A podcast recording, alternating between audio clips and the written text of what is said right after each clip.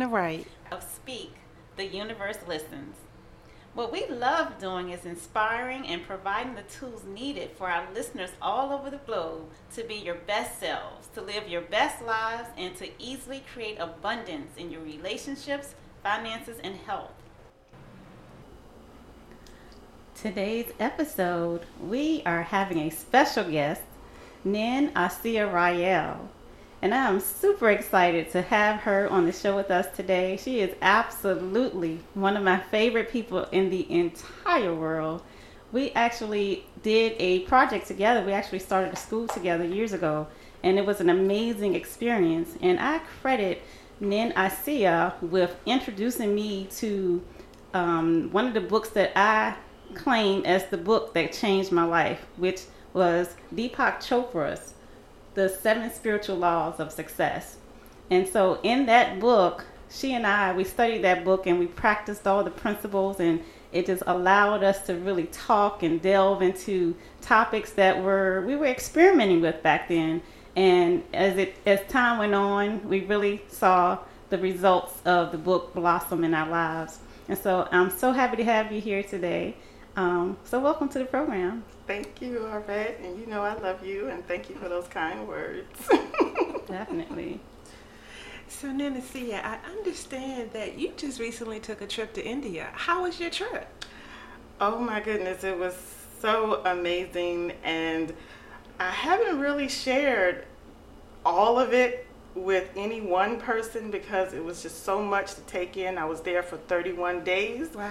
Mm-hmm. And um, it was kind of about a year ago, I took a break from working and I said that I was on a quest to find myself spiritually, uh, to go even deeper than what I had ever gone before. And so uh, I saw a video on Facebook of a young girl who was doing body scanning and she was able to pinpoint um, diseases in a person's body and then heal them on the spot. And so I was completely amazed by that. And so the first thing that came to my mind was who is this young girl's guru? Um, I had heard about gurus. I know a lot of people go on these journeys to India looking for a guru, but mm-hmm. that was a, path that I never, um, it, I never ventured off into, but until I saw this girl. And so once I started doing research about who was her teacher, it led me to a website about a program called Mahasadashivoham. And in this program, it was teaching people how to um, come, become, go from human to superhuman. Hmm. So, you know, that title just really right. captured my attention, human to superhuman, and it was tapping into your the the powers that lie within all of us. Um, it wasn't like they were teaching us something that you know to me on the outside looking in it looked like something you would see on hollywood but once i was there i learned that it was a natural gift that all of us have and anyone can tap into so my journey to india led me to so many discoveries about myself, so many um, incompletions that I was able to become complete with, and I was able to manifest things beyond my own mag- imagination, things that I didn't know I had the ability to do before. I knew in theory, but not in practice. Wow, sounds so, so exciting. Yeah. So when you say incompletions into completion, what do you mean by that? Well, there are things in our lives that um, we may have we're, we may be incomplete with and these are our blind spots things that are holding us back from manifesting our true desires so um, it could be something as small as well i'm not going to say it's small but something as big as manifesting wealth right mm-hmm. Um, a lot of us want more abundance, want more wealth in our lives, but we can't see or hear the story and the the verbiage that's going on in our head that is our blind spot that's preventing us from actually manifesting those things. And so when we say uh, from incompletion to completion is when that blind spot is put in front of your face as a mirror and you're able to see it and it's like, oh, That's what it is. that's what it is. Mhm. And it's a complete shift, you know? It's it's a complete shift once you see it and you truly internalize like that is it and you have that shift, then the, it's like a whole no, another world opens up to you. So you see it and you recognize it, so you're Yeah. able to deal with it at that point and let it go to free yourself. Yes. Okay. Wow. So Yes. you were able to do that in a short amount of time. You were in India. Um, Well, it, well, the program was 31 days, and, and studies have shown that it takes about 25 days to form a specific habit. So while we were there, um, there was a series of things that they that we had to do to get to our light body. And when I say light body, both metaphysically and you know physically, um, light body. So the first part of the program was a detox, a, a serious detox. And the detox uh, was like we had to um, eat a certain way. So they had us on this vegetarian diet and we had to cleanse our bodies a certain way. So every day we had to do um, enemas and cleanse our nose and cleanse our eyes and all kinds of eat, drink. I mean, drink herbal, you know, concoctions and and things to just expel uh, the stuff that's weighing us physically down. So we had to release all of that.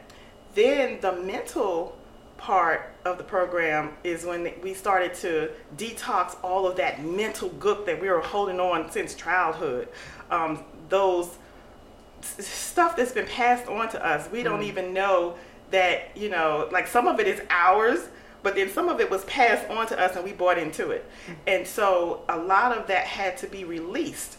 So when you are, we're like 14 days in the program and we're detoxing, you know, expelling all of these different things. And then when you have a mental release, it's like, it can be very tearful, very Oh, yeah, emotional. emotional. Um, but you have to let it all go or at least that's what the process they process they took us to is to let all of that go before we could get to the spiritual part.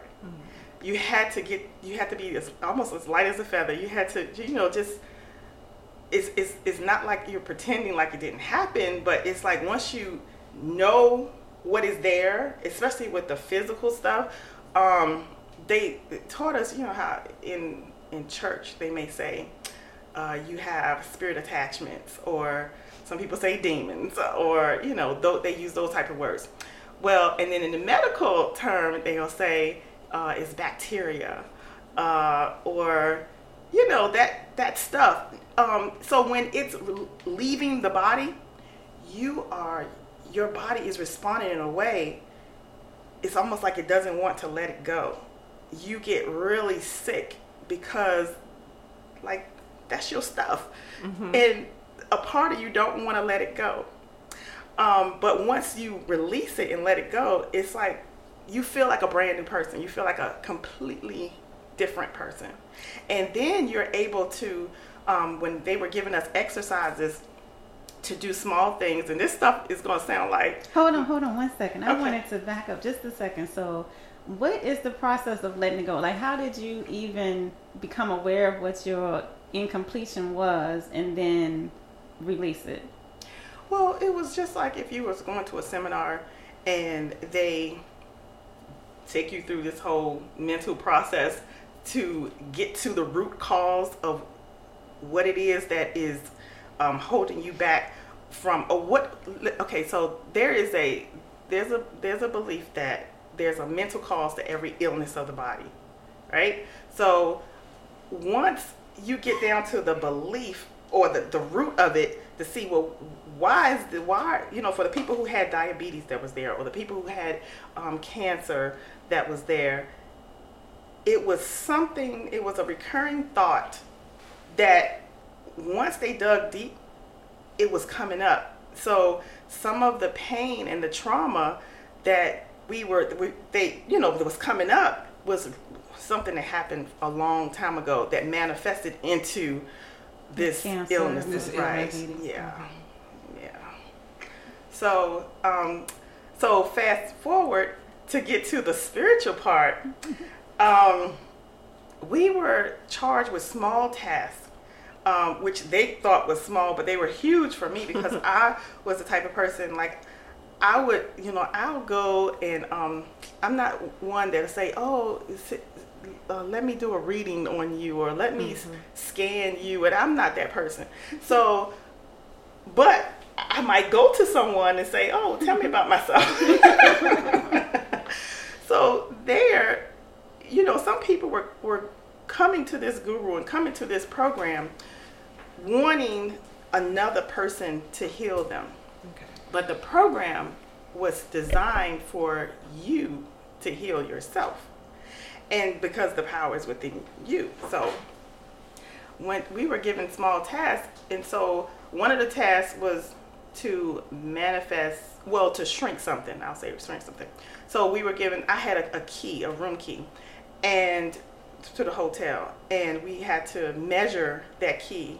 And then we were given a, a task, and once you follow that task, you'll remeasure the key, and the key will be smaller, hmm. right? Mm-hmm. And so when you're in a room with it was like 850 people there and you see like 80% of the people are actually manifesting things that seem to be unbelievable in the western world but it was you're seeing it with your own eyes it's you it's like the mind works where you believe what you can see and so there were people who were able to produce things out of nothing. Like we were given two bowls. Mm-hmm. One bowl may have some powder, some white vibhuti powder, and the other bowl would have nothing. And so we would have to transport the powder from one bowl to the other without touching.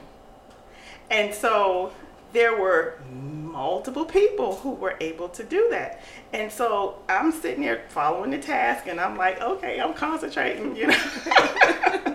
and I'm trying to get it done. And I'm looking at my bowl, it's like, oh, it's nothing there.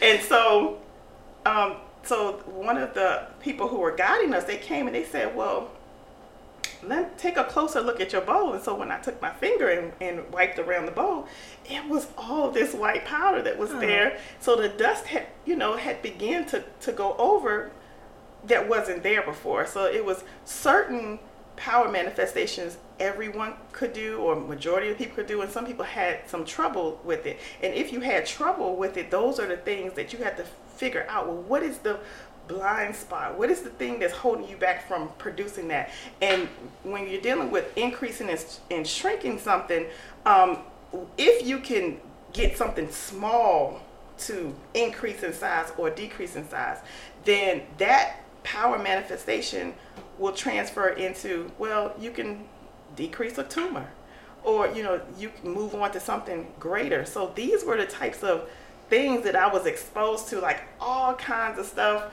um, changing someone's um, temperature of their body, um, moving objects, rolling coconuts out of someone's hand just with the mind.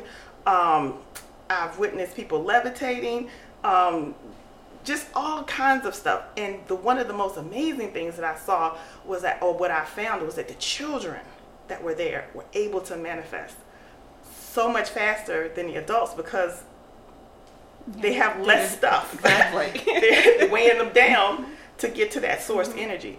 And that's what we were tapping into. We were tapping into that oneness of all. And I found that, um, for example, the um, one of the exercises was remote viewing, and I found that I was able to do that with ease.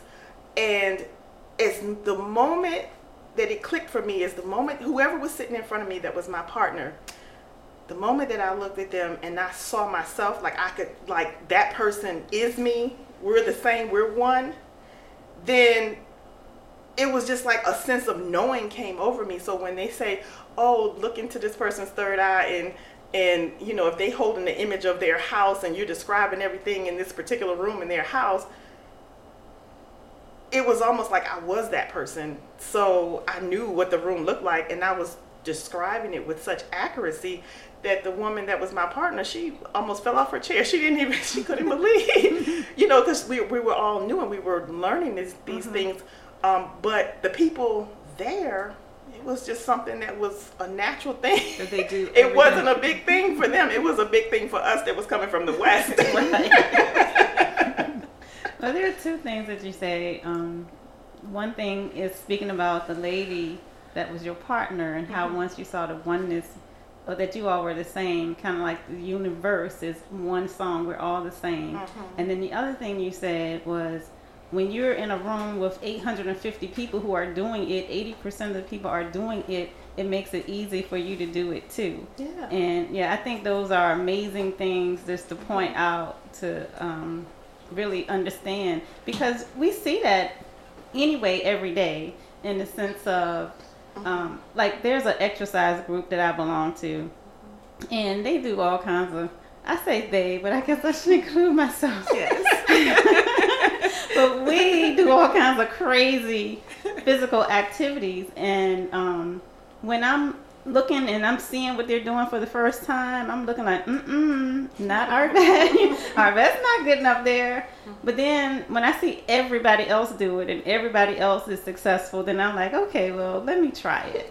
And so um, we see, we kind of can see the power of community and union in everything we do anyway. But it's it's just really amazing when you think about, okay, if everybody else can do something like um, what did you say? Put a powder, move powder from one bowl to another without touching it, then you can too. I mean, I, I just think that's like incredible. It is just to even think about. I'm like, how would a person even do that? Because when you would describe it, and I'm like, okay, you know, how how do you do that? Were you amazed? I know you had to be amazed. Listen, I was sitting there watching it.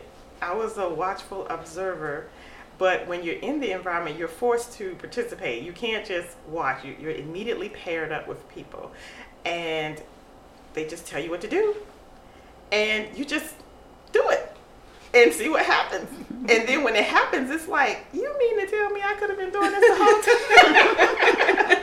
time? but you don't know until you, you know, act in spite of fear. Mm-hmm. Like you, you, you know, you step outside mm-hmm. of yourself and push yourself beyond what you think you can do.